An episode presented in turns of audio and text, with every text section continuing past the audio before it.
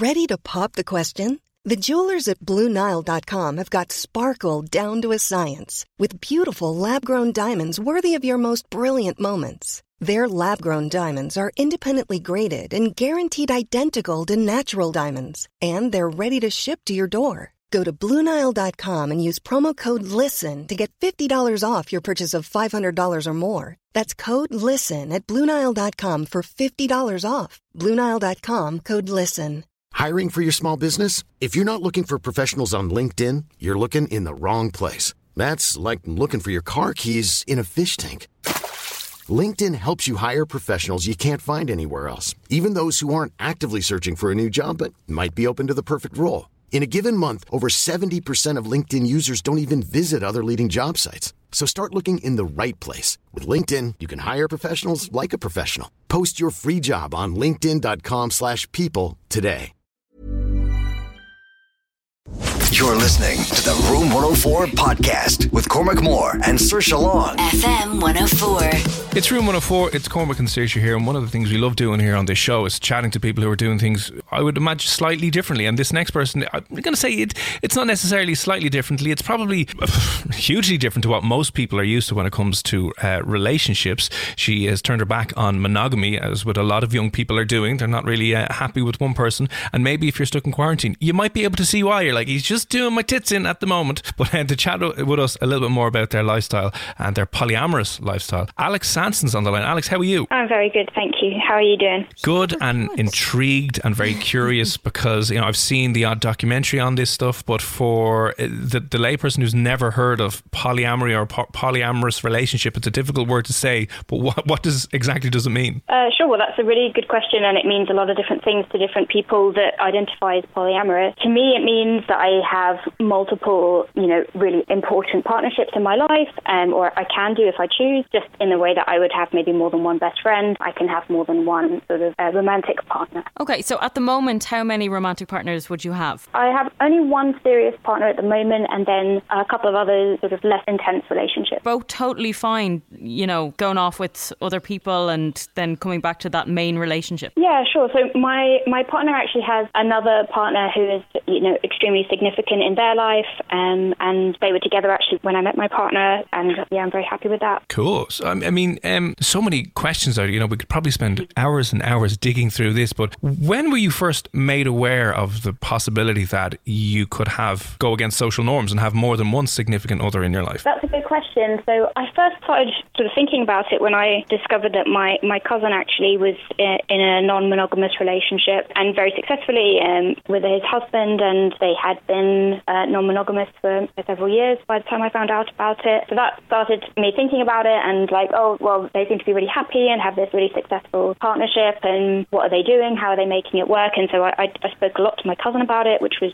hugely enlightening. And then I started thinking about how it could work in my own relationship, and sort of it kind of went from there. And I moved very gradually. It, you know, it could never be for me at least, it, and it could never be like an overnight switch to like, okay, tomorrow I'm going to be polyamorous. But you know, really gradually exploring how it can work for you as an individual, and then if you have a partner at that time, then what does that mean for them? And you know, will your the ways that you're going to negotiate that align? It- Just as you would negotiate any any change in a relationship, I guess. I always just find that I like the idea of it, and I kind of think that sometimes we do suppress our feelings for other people. You know, you kind of wonder, oh, what wonder what it'd be like to be with that person or this person, mm. and because you love the person that you're with at the time, you tend to think, oh, you're that's they're, they're terrible thoughts. You shouldn't think like that. But it's jealousy that will get me. Sure, a lot of people say that. I think jealousy, well, obviously jealousy occurs in monogamous relationships anyway. It's definitely not a, a way of avoiding jealousy as an emotion, you know, by being monogamous. But I think what it encourages me, and I know, you know, some of my friends who are also poly to do is really examine why am I jealous about this person or about this activity and like look at myself and think, okay, what element of this is making me feel threatened? Do I think the other person is going to be better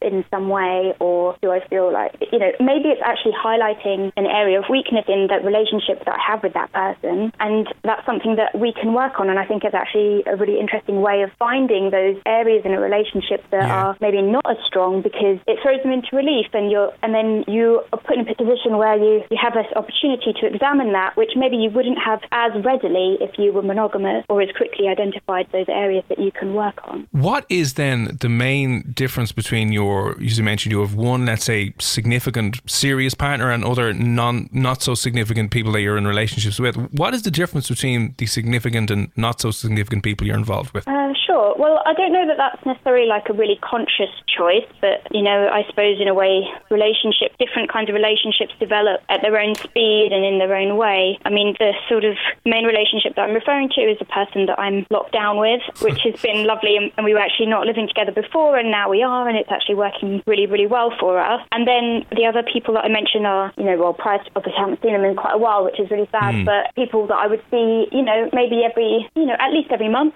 I would say, and our relationship was like, I would say it's a difference of intent. So for this relationship, the serious one that I'm in, I have like intent for future plans. We've discussed what our future is going to look like together and things like that. And then with my other partners, although you know, there's no ne- there's not necessarily like, oh, we're going to break it off at any point, but um, it's a bit more free flowing for me, Right. and you know, it's what feels right in the moment. Funny, I did actually come across a study that said people that are in polyamorous relationships are just as happy and just as content as those who are just with the one person. But what would you say for anyone that might think like that couldn't work? That it wouldn't work. Well, I mean, maybe it wouldn't work for everyone. And this is just, I guess I'm not here to sell it. I just, um, it works for me. And I think that's one important thing. But I think to say that it wouldn't work is just important. If you choose monogamy, I think it's really important that it is an active choice that you think about the alternatives as a serious possibility. Because then at least you can say that you've thought about it and put yourself in that position in your mind. Being consciously monogamous rather than just like, you know, you, you get a boyfriend or a girlfriend and then you get engaged and you get married and you have children and you kind of fall onto this um, escalator of society's like expectations of where your relationship should go.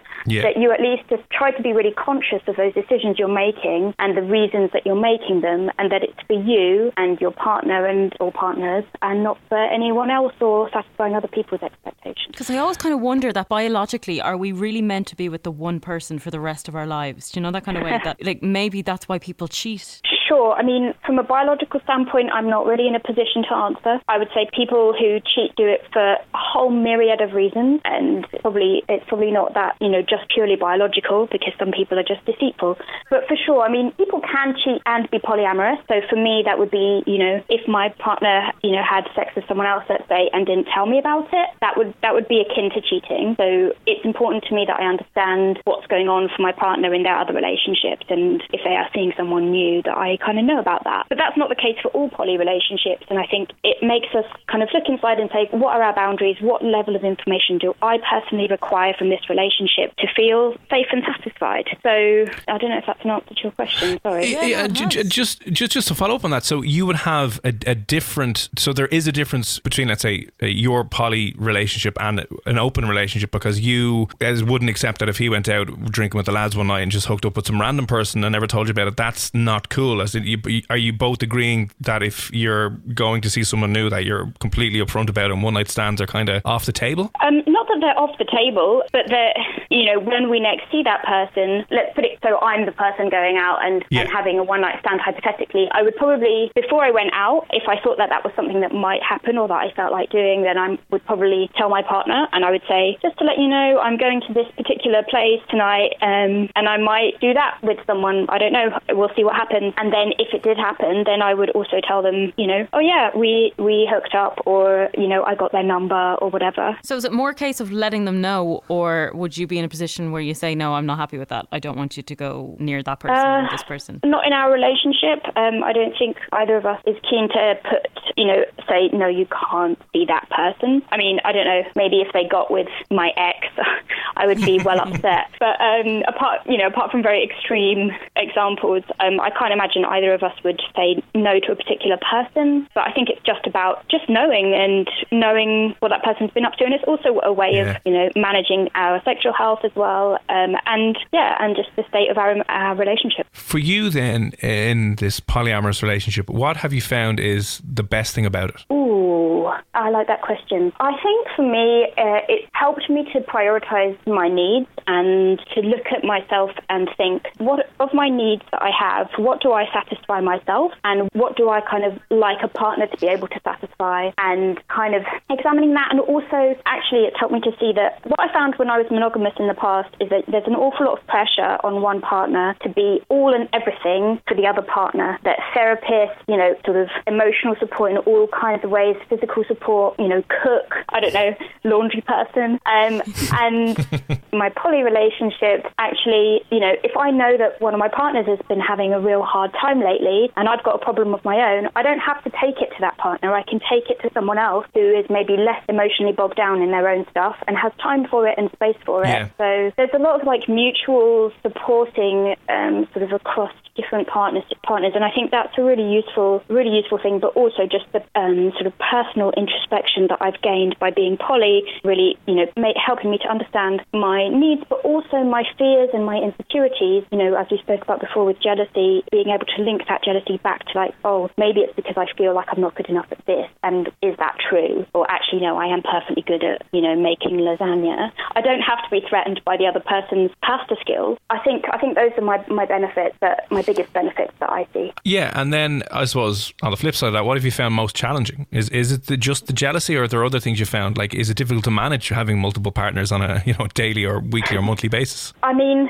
on a logistical basis, yeah, it's it's tricky for sure. But I would say for me, the biggest challenge that I've faced, which um, was a big challenge because I didn't actually anticipate it, was not feeling jealous myself, but being the object of someone else's jealousy, which I had never anticipated. Like I'd really thought about, oh, I might feel jealous, da da da. This is what I might feel jealous about, and I thought about it from me feeling upset, at, you know, seeing my partner with someone else. But actually, you know, it came about last year that someone else felt jealous of my relationship, you know, felt jealous Yeah. jealous of me, and I felt so terrible that I had been like caused someone to feel their pain of jealousy, you know, in my joy with our shared partner, and you know, that was actually the hardest thing that I've come across so far is trying to reconcile the fact that I've somehow, you know, been part of contributing to someone else's jealousy. I mean, I don't see anything wrong with this relationship. I kind of wish I had multiple partners myself. I wish I could find maybe three boyfriends. You're struggling to find one, Saoirse, now. Come on. Yeah, that's the thing. I'm just struggling to find the one first. But um, like you said, you can't expect one person to be good at everything. I mean, Cormac is a lovely person. He's very funny, but he can't uh, hang up a picture. So you know, to have someone that can cook and then clean and hang up things and and then also be a good listener, you know, you do need someone for everything. You do. you have a good network of support people with uh, you know a, a polyamorous setup. Uh, final question. with- Cheers for um, speaking to us this evening. But it, do you think you'll be able to maintain a polyamorous lifestyle like 10, 20, 30 years in the future and, and have a family and raise kids with all that going? on? Do you think that's feasible? I don't see why not. I know other people who've been polyamorous for a long time, and I know people who are parenting whilst being polyamorous, and I think it definitely changes, just as like having kids changes everything else in your life. So I'm sure it would not, you know, have the exact same dynamic and variety that it might before you have children. I don't think it would be impossible, and it kind of is. It's an important part of my identity now, and also, you know, for my partner as well. But who knows? You know, that, that's the other thing is also just recognizing that your needs at different points in your life do change and fluctuate. So it's just important to stay in touch with that, see what happens, I guess. Yeah, Alex Sanson, thank you so much for speaking to us here in F104. Thanks very much. Take care. When you need mealtime inspiration, it's worth shopping Kroger, where you'll find over 30,000 mouthwatering choices that excite your inner foodie. And no matter what tasty choice you make, you'll enjoy our everyday low prices, plus extra ways to save, like digital coupons worth over $600 each week. You can also save up to $1 off per gallon at the pump with fuel points. More savings and more inspiring flavors make shopping Kroger worth it every time. Kroger, fresh for everyone. Fuel restrictions apply. Sick of being upsold at gyms?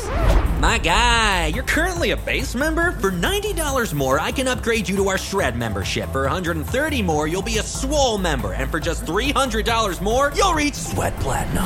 At Planet Fitness, you'll get energy without the upsell. Never pushy, always free fitness training and equipment for every workout. It's fitness that fits your budget. Join Planet Fitness for just $1 down and $10 a month. Cancel anytime. Deal ends Friday, May 10th. See Home Club for details.